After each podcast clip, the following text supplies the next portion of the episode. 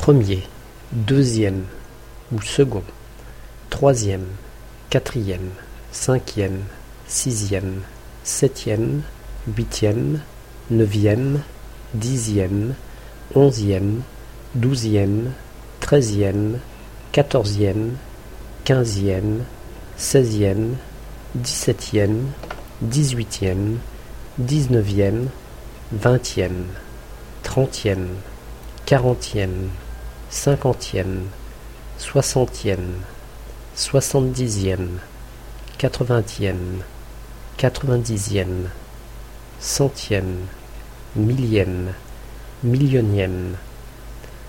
Nous sommes le 1er mai. Nous sommes le mardi 2 mai. Nous sommes le mercredi 3 mai.